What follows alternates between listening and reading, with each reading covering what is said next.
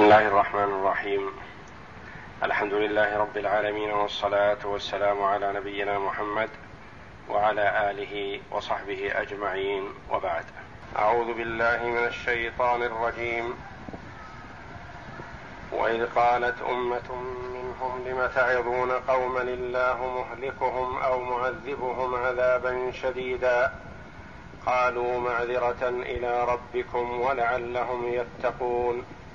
فلما نسوا ما ذكروا به أنجينا الذين ينهون عن السوء وأخذنا الذين ظلموا بعذاب بئيس وأخذنا الذين ظلموا بعذاب بئيس بما كانوا يفسقون فلما عتوا عما نهوا عنه قلنا لهم كونوا قردة خاسئين. يقول الله جل وعلا وإذ قالت أمة منهم لم تعظون قوما الله مهلكهم أو معذبهم عذابا شديدا؟ قالوا معذرة إلى ربكم ولعلهم يتقون. قالوا معذرة إلى ربكم ولعلهم يتقون.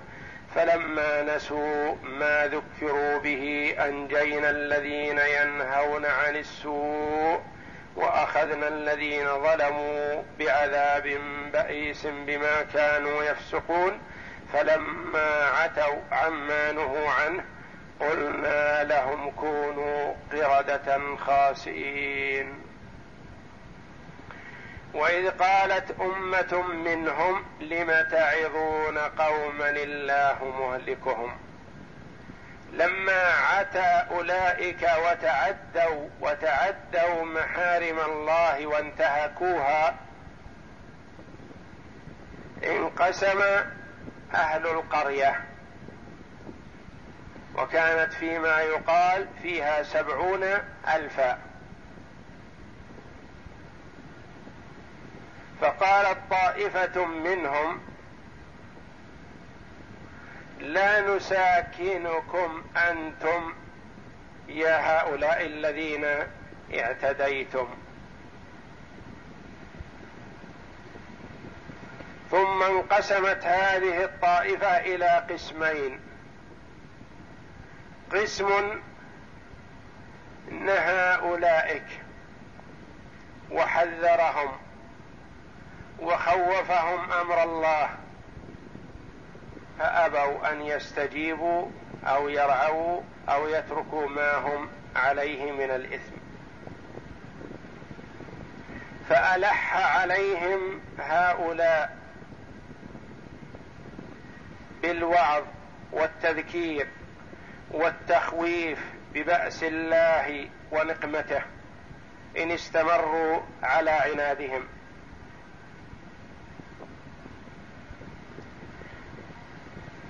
وأما الطائفة الثانية فقالت لهؤلاء الذين ينهون لم تفعلون هذا؟ لم تعظون قوما الله مهلكهم أو معذبهم عذابا شديدا؟ اتركوهم لا خير فيهم. ولا فائدة فيهم وسيحل بهم عقاب الله. وسيحل بهم عقاب الله لا محالة ما داموا كذلك. ماذا قال الناهون؟ قالوا معذرة إلى ربكم. نفعل ذلك نفعل ذلك معذرة. طلبا للعذر من الله جل وعلا ليعذرنا لأنه أوجب علينا الأمر بالمعروف والنهي عن المنكر. فإذا سكتنا وقلنا لا فائدة في أمرهم ولا فائدة من تذكيرهم واعتزلناهم عاقبنا الله. معذرة إلى ربكم ولعلهم يتقون. نطلب أحد أمرين. العذر من الله جل وعلا اولا ثم نعمل لعل الله أن يهديهم. نحن ندعوهم ونعظهم ونذكرهم طلبا للعذر من الله جل وعلا وبراءة للذمة. وخوفا من مغبة السكوت على المنكر. ونأمل ونرجو لعل الله أن يهديهم فيتقوا ما هم يفعلونه من المعصية. لعل وعسى.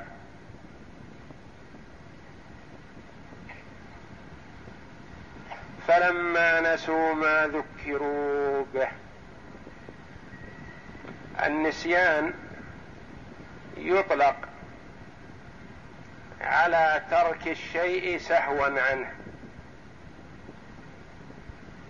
ويطلق على ترك الشيء تعمدا وجعله بمثابة غير المرغوب فيه غير المهتم له كأنه نسيه. فالنسيان يطلق على ترك الشيء ذهولا عنه وعلى ترك الشيء تعمدا وهل هم هنا تركوا ما ذكروا به نسيانا ذهولا أم تعمدا بل تعمدا فلما نسوا ما ذكروا به أنجينا الذين ينهون عن السوء. يقول الله أنجينا الآمرين بالمعروف الناهين عن المنكر. وأخذنا الذين ظلموا بعذاب بئيس بعذاب شديد. بما كانوا يفسقون بسبب فسقهم. أخذهم الله بالعذاب الشديد في الدنيا. وأين الطائفة الثالثة؟ سكتت فسكت الله عنها. هل سلموا ونجوا؟ ام هلكوا وعذبوا بسبب سكوتهم قولان للعلماء. روي عن ابن عباس رضي الله عنه أنه قال إنهم عذبوا كما عذب الواقعون في الإثم. وروي عنه بعد ذلك أنه قال إنهم نجوا.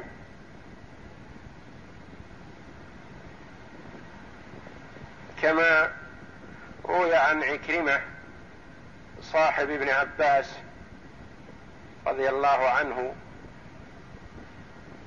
يقول عكرمة دخلت على ابن عباس فإذا المصحف بين يديه وإذا هو يبكي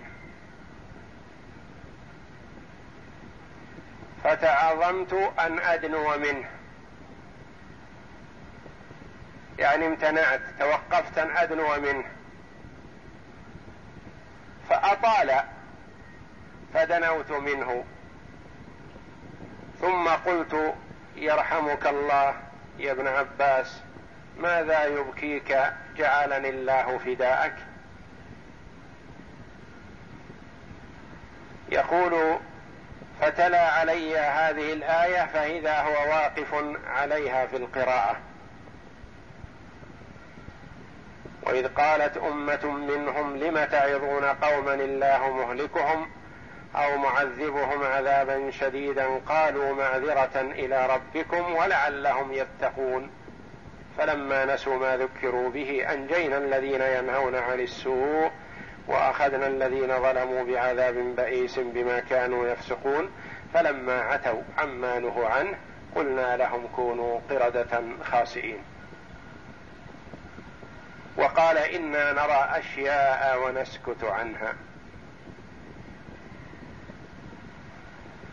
يقول فما زلت به.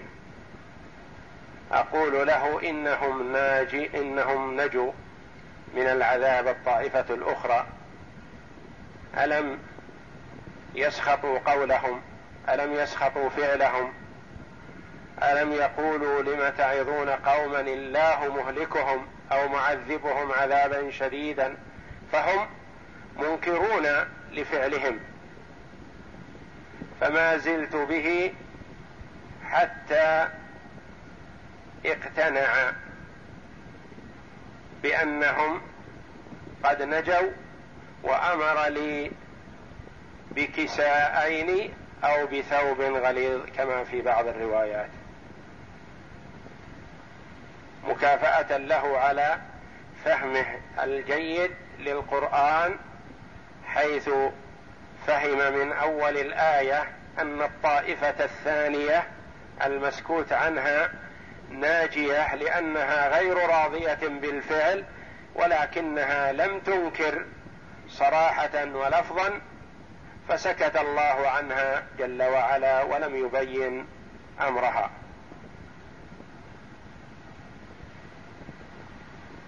فذكر جل وعلا نجاة الناهين وهلاك المعتدين وسكت عن الساكتين.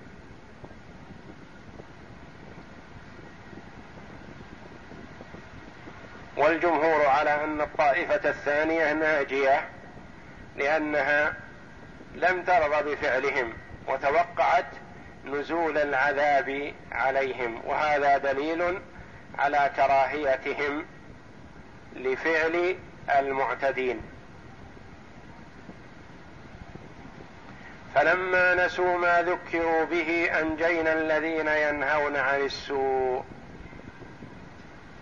وأخذنا الذين ظلموا بعذاب بئيس بما كانوا يفسقون.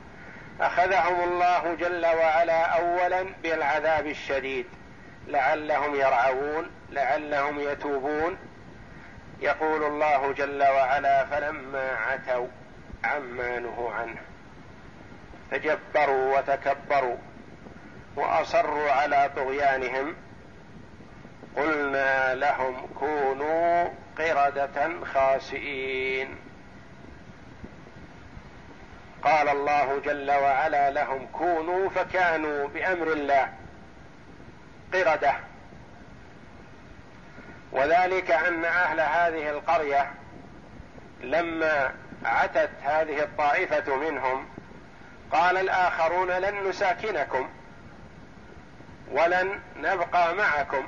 ولا بد أن نقسم القرية بيننا وبينكم لئلا يحل بنا عذاب الله. فقاسموهم. وكان لأولئك سور بينهم وبين الفئة الثانية. يقول فخرج الناهون إلى مجالسهم وأعمالهم ولم يخرج أحد من أولئك أبدا. فقالوا ما الذي حصل عليهم؟ ما خرج منهم أحد. فأمر الناهون واحدا منهم بأن يرتفع على سور قرية المعتدين. فارتفع على السور فوجد أهلها قردة.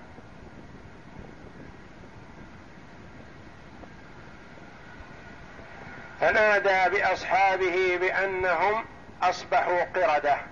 فنزل وفتح الباب لإخوانه ودخلوا عليهم. فإذا هي قردة تمشي على يديها ورجليها ولها أذناب وهي كالقردة سواء بسواء مسخهم الله قردة. يقول المفسرون فكان الممسوخ يعرف معارفه من الإنس. وكان الإنسي لا يعرف معارفه من القردة.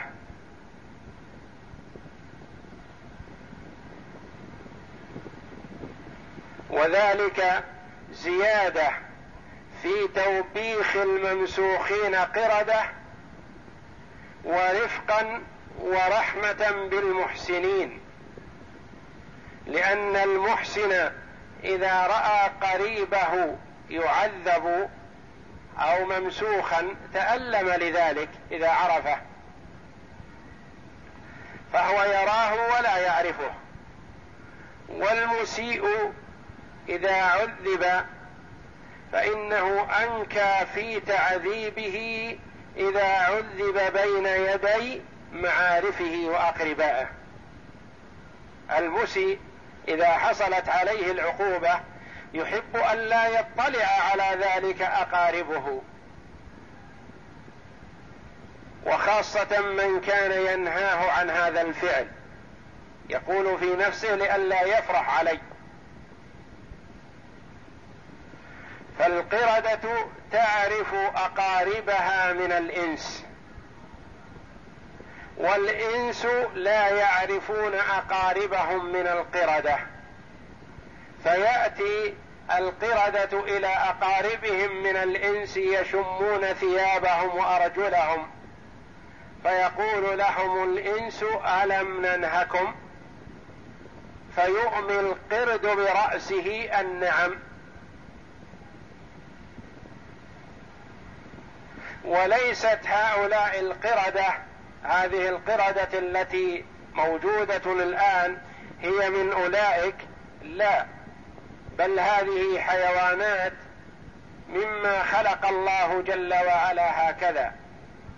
وأما القردة الذين مسخهم الله قردة كانوا من بني إسرائيل ومسخهم الله قردة فالممسوخون كما قال بعض المفسرين لا يبقون أكثر من ثلاثة أيام.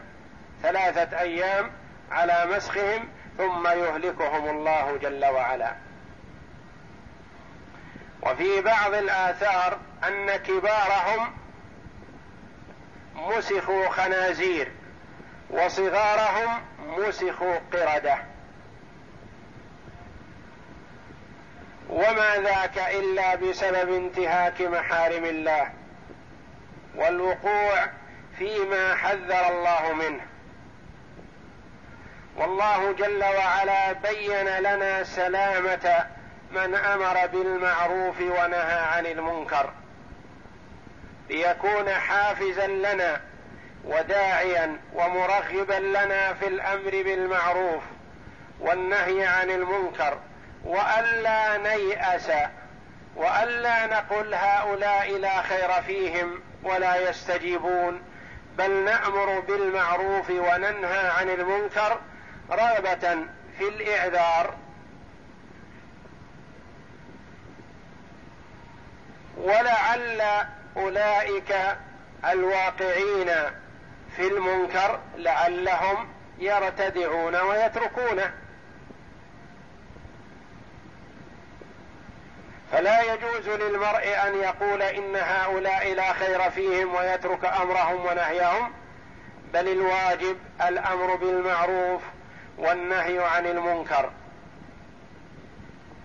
فإذا قام المرء بما أوجب الله عليه وانتهى المسيء فبها ونعمت والحمد لله. وإن لم ينتهي وجب على المرء المسلم المؤمن مقاطعته. وجب عليه مقاطعته والبعد عنه. ولا يجوز له أن يجالسه ولا أن يواكله ولا أن يشاربه. لأن الله جل وعلا لعن بني إسرائيل طائفة من بني إسرائيل على لسان أنبيائهم بسبب كونهم لم يهجروا صاحب المنكر ولم يقاطعوه مع نهيهم إياهم. فالنهي وحده لا يكفي بل لا بد من المقاطعة إذا لم ينتهي المرء. يقول الله جل وعلا لعن الذين كفروا من بني إسرائيل على لسان داود وعيسى بن مريم ذلك بما عصوا وكانوا يعتدون كانوا لا يتناهون عن منكر فعلوه لبئس ما كانوا يفعلون. ويقول عليه الصلاة والسلام لتأمرن بالمعروف ولتنهون عن المنكر ولا تاخذن على يد السفيه ولا تاطرنه على الحق أطرا أو ليضربن الله قلوب بعضكم ببعض ويلعنكم كما لعن من قبلكم أو كما قال صلى الله عليه وسلم. وبين صلى الله عليه وسلم أن هؤلاء الطائفة من بني إسرائيل كان المرء يلقى أخاه فينهاه ويقول له يلقاه على المعصية فيقول له يا هذا اتق الله وذر ما كنت تصنع فإنه لا يحل لك. ثم يلقاه من الغد وهو على حاله فلا يمنعه ذلك أن يكون أكيله وشريبه وقعيده. فلما علم رأى الله ذلك منهم ضرب قلوب بعضهم ببعض ولعنهم على لسان داود وعيسى بن مريم ثم تلا رسول الله صلى الله عليه وسلم الآية السابقة.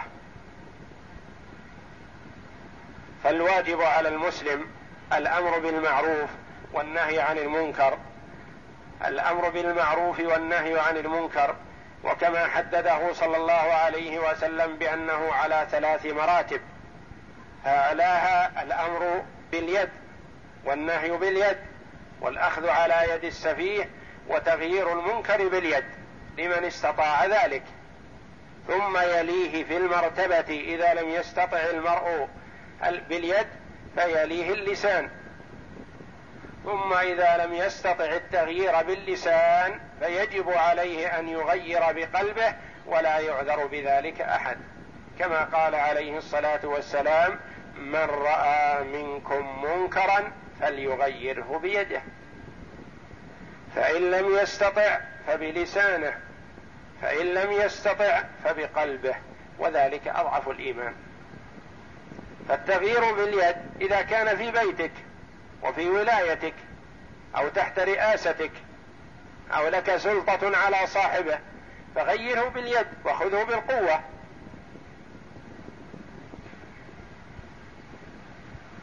المرتبة الثانية إذا كنت لا تستطيع بيدك يكون عند جارك المنكر. يكون عند شخص في الشارع لا تستطيع أن تأخذ على يده لأنه لا سلطة لك عليه ولا ولاية. فعليك أن تغير بلسانك بالنصح والتوجيه والدعوة إلى الله والأمر بالمعروف والنهي عن المنكر بالقول اللين والدعوة إلى الله بالحكمة والموعظة الحسنة.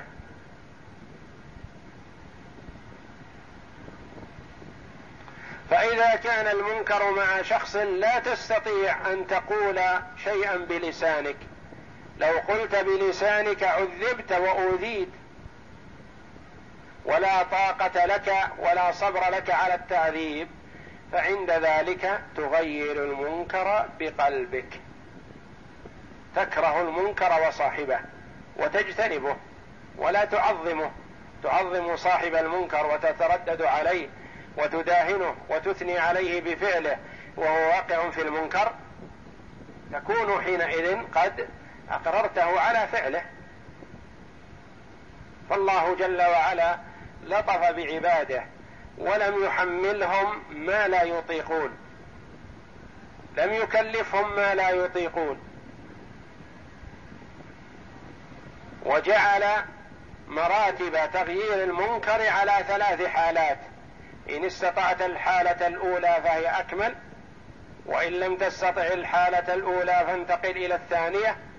وإن لم تستطع الثانية فانتقل إلى الثالثة ولا عذر لك بعدها. ينتزع الإيمان وينتفي إذا لم توجد الثالثة. إذا كان صاحب المنكر وصاحب المعروف صاحب الحسنة وصاحب السيئة عندك سواء فالقلب خال من الإيمان والعياذ بالله. وكما ورد أوثق عرى الإيمان الحب في الله والبغض في الله. أن تحب المرء لأنه مطيع لله عامل بطاعته. وتبغض الآخر لأنه عاص لله منتهك لمحارمه.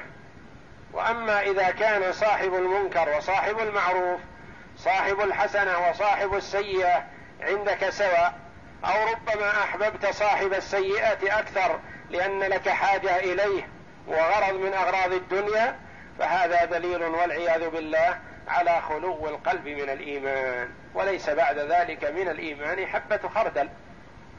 إذا لم تغير المنكر بقلبك ما كرهت صاحب المنكر ولا أبغضته فهذا دليل على خلو القلب من الإيمان والعياذ بالله. ففي هذه الآية تخويف شديد وإنذار من الله جل وعلا لعباده. فهو سبحانه وتعالى يقص علينا ما حصل على بني إسرائيل لا على سبيل القصص والحكاية وإنما على سبيل الموعظة والتذكرة والبيان والإرشاد والتحذير مما وقع فيه أولئك. التحذير مما وقع فيه هؤلاء من بني إسرائيل لأنه إذا وقعنا فيما وقعوا فيه حل بنا ما حل بهم من عذاب الله. فليس بين الله وبين خلقه نسب. فالله جل وعلا يعز عباده بطاعته فإذا عصوه فما أهونهم عليه.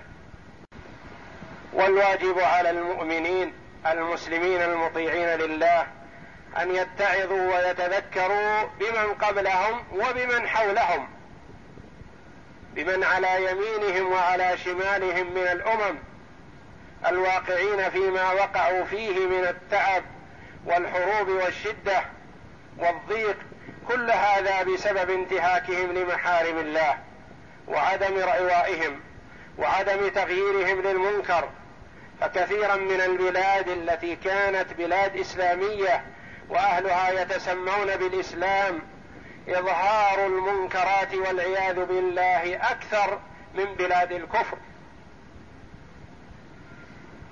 فأمهلهم الله جل وعلا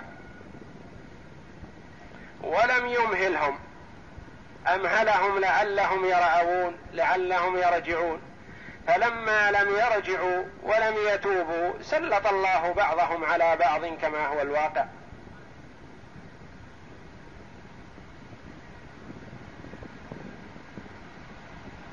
فكثيرا من البلاد كانت في نعمة وفي رخاء وفي حالة طيبة بشؤون الدنيا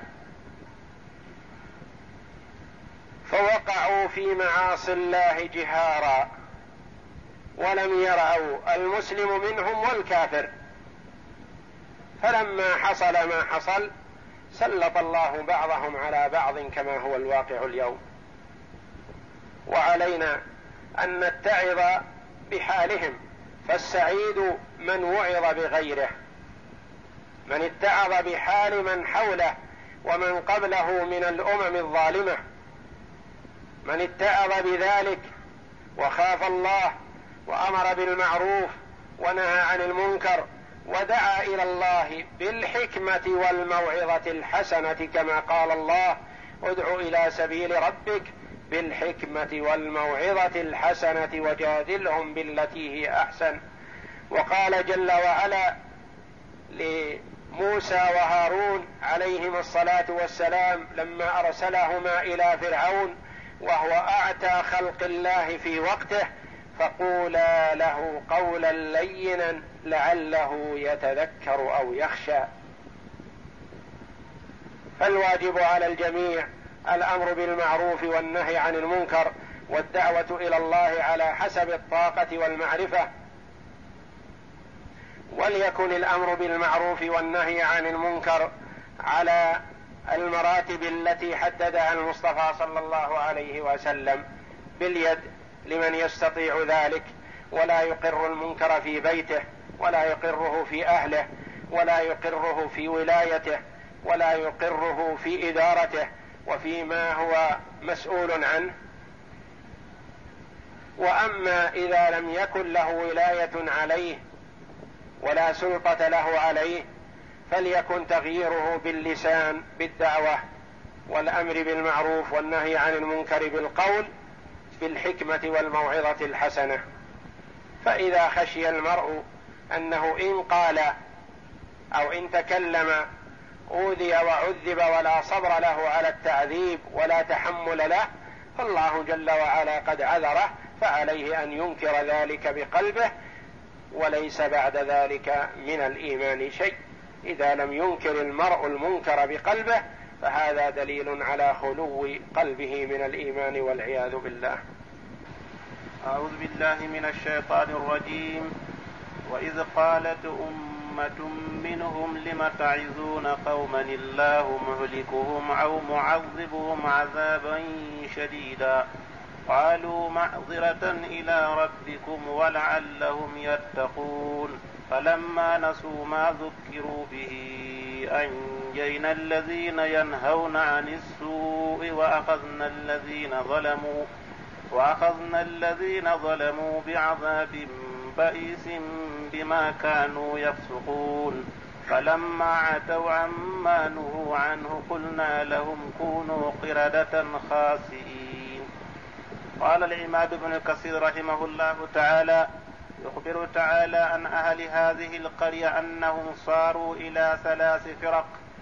فرقة ارتكبت المهظور واحتالوا على اصطياد السمك يوم السبت كما تقدم بيانه في سورة البقرة.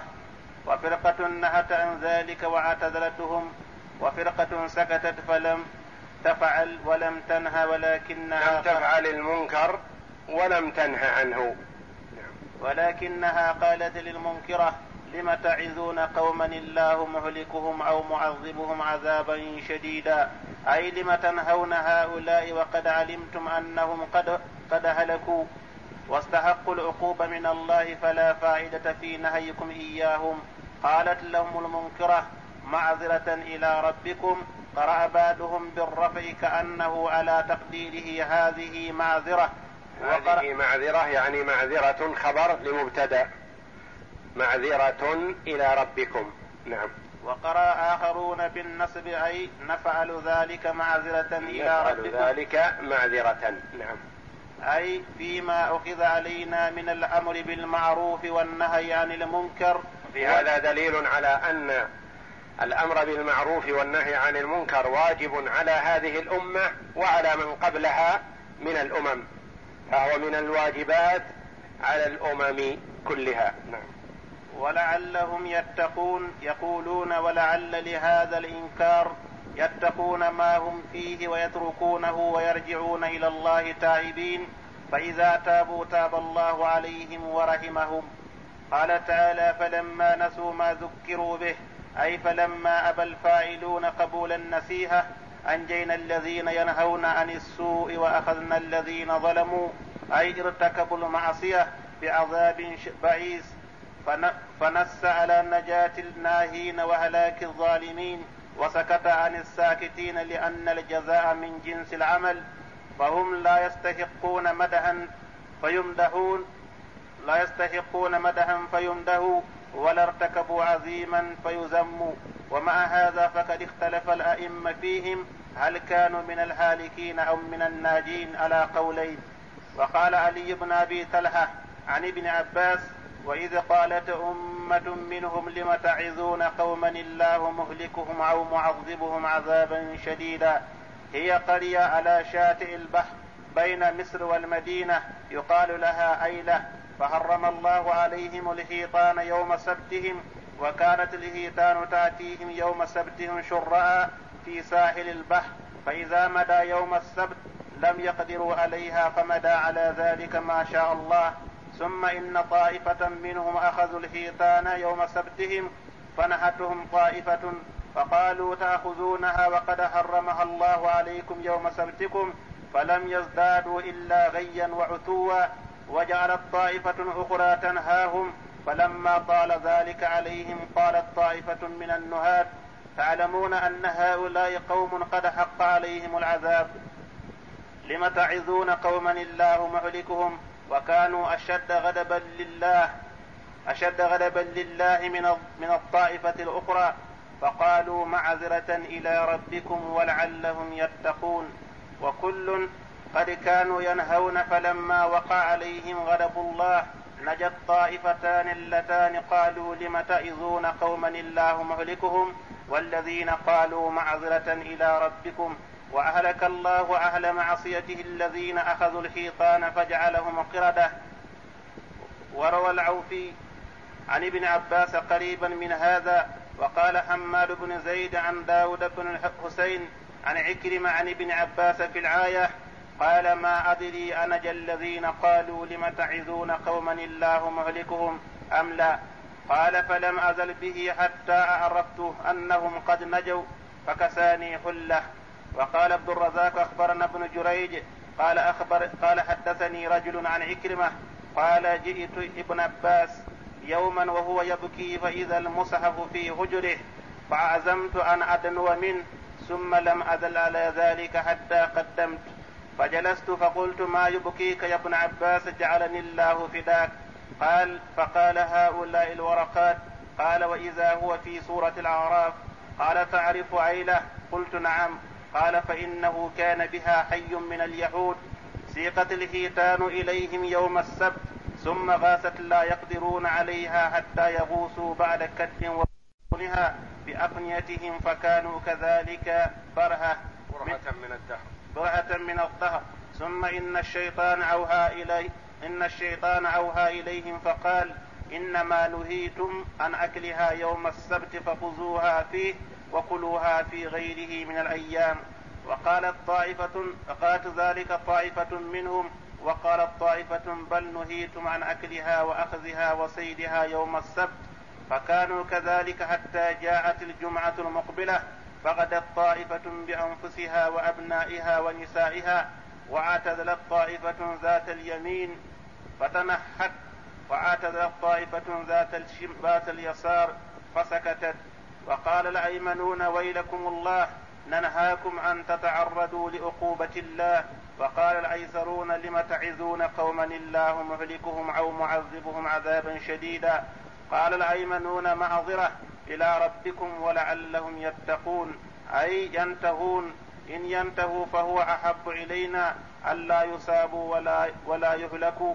وإن لم ينتهوا فمعذرة إلى ربكم. فمدوا على الخطيئة. وقال الأيمنون فقد فعلتم يا أعداء الله. والله لنأتينكم الليل في مدينتكم. والله ما نراكم تصبحون. حتى يسبحكم الله بخسف أو قذف أو بعد ما عنده من العذاب. فلما أصبحوا ضربوا عليهم الباب ودنوا فلم يجاب ونادوا فلم يجابوا فودأوا سلما وعلوا على, وعلى السور المدينة رجلا. فالتفت إليهم فقال عباد الله أي عباد الله. أي عباد الله قردة. والله تعادى تعادى لها أذناب. قال ففتحوا فدخلوا عليهم فعرفت القرود أنسابها من الإنس ولا تعرف الإنس أنسابها من القردة. فجعلت القرود يأتيها نسيبها من يأتيها نسيبها من الإنس. فتشم فتشم ثيابه وتبكي فيقول ألم ننهكم عن كذا؟ فتقول برأسها أي نعم. ثم قرأ ابن عباس فلما نسوا ما ذكروا به أنجينا الذين ينهون عن السوء وأخذنا الذين ظلموا بعذاب بعيد. قال فأرى الذين نهوا فقد نجوا ولا أدري الآخرين. ذكروا ونحن نرى أشياء ننكرها ولا نقول فيها. قال قلت جعلني الله فداك. ألا ترى أنهم قد, قد كرهوا ما هم فيه. وخالفوهم وقالوا لم تعظون قوما الله مهلكهم؟ قال فأمر لي فأمر لي فكسيت ثوبين غليظين وكذا روي مجاهد عنه وكذا روى مجاهد